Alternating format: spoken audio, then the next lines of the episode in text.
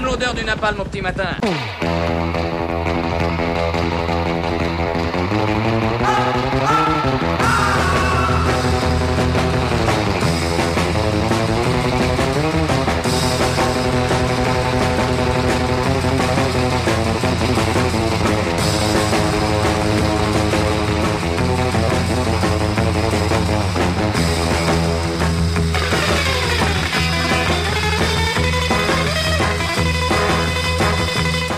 Souvent avec le camarade Xavier Aymant et quelques autres, nous nous retrouvons aux prises avec cette espèce se déclarant nationale libérale. Et souvent aussi, ces braves gens, je le dis sans moquerie aucune, nous expliquent qu'il est tout à fait possible de concilier défense de la nation et libéralisme économique.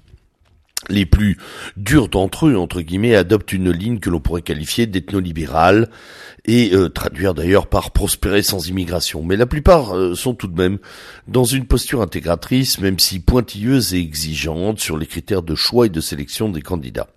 Bref, lors de nos joutes, nous nous faisons très souvent expliquer que le marché n'est pas notre ennemi, ce qui peut se concevoir, ni non plus le capital, ce qui nous laisse pour le coup très dubitatifs. Et l'on nous assure de surcroît que la prospérité nécessaire d'une nation doit s'accommoder de moindres règles et de souplesses économiques et financières.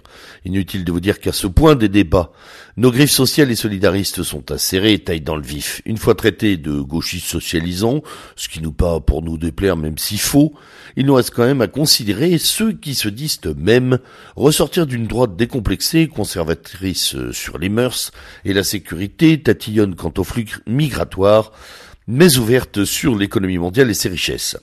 On pourrait donc teinter le libéralisme d'une conscience identitaire ou tout au moins patriote. Mouais.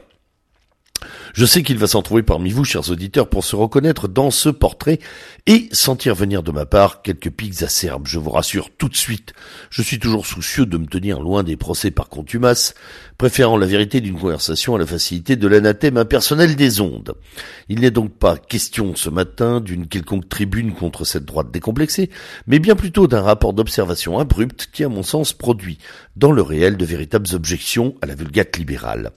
Si l'on dépasse par souci de réalisme et d'honnêteté les mensonges répétés de Pôle emploi sur les chiffres du chômage et qu'on préfère se référer à des études sérieuses issues de laboratoires d'économie, on se rend vite compte que l'on n'est pas à 10% de chômage, mais bien au-delà des 20. Marc Rousset est de cela qui nous rappelle que le taux de chômage salarié frôlerait même les 30%.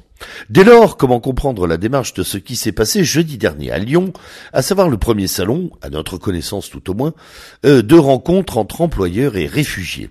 Un forum pour l'emploi exclusivement dédié aux immigrés de très fraîche date. Pas moins de 80 emplois offerts aux 50 candidats présents, tous pourvus. Un partenariat entre Pôle emploi, la préfecture du Rhône et une association Habitat et Humanisme. Si pour les deux premiers acteurs nous n'avons plus aucune illusion, nous découvrons le troisième avec plus d'étonnement. Habitat et Humanisme, une association fondée par Bernard Devert, homme d'affaires lyonnais ayant prospéré dans l'immobilier et ordonné prêtre catholique à la fin des années 80. Rebord de businessman ? Point du tout pour celui qui veut réconcilier l'économie et le social en fondant ce qu'il appelle une entreprise à caractère social. Décoré de la Légion d'honneur en 2009, il a même reçu en 2016 le prix de l'entrepreneuriat social attribué par le très connu Boston Consulting Group, d'ailleurs nouvel employeur de l'ancien chef d'état-major des armées, le général de Villiers.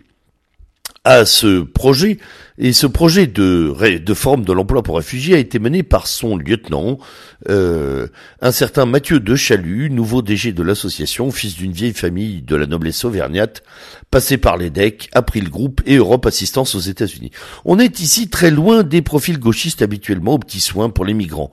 Et comment croire que ces deux personnes, Devers et Chalut, tous deux issus de vieilles sources françaises, puissent se rapprocher d'un quelconque courant de pensée gauchiste? Eh bien, ils ne le font pas et se pensent sûrement patriotes.